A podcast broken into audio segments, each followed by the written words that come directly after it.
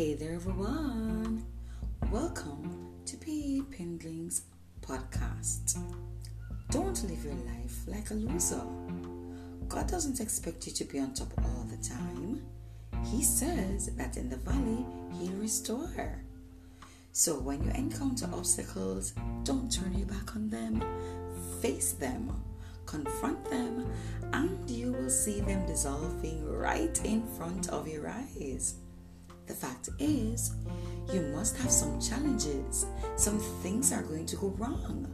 But there will be a lot more right in your life than there is wrong. He understands that there will be times when we'll get weary.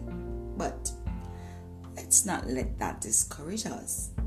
Everyone who has got where he is today had to begin where he was. The good news is, God doesn't fault us for feeling weak because when we're weak, He is forever strong.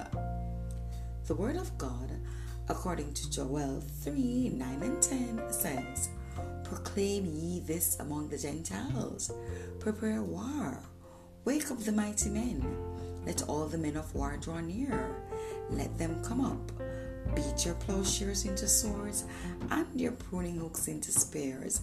Let the weak say, I.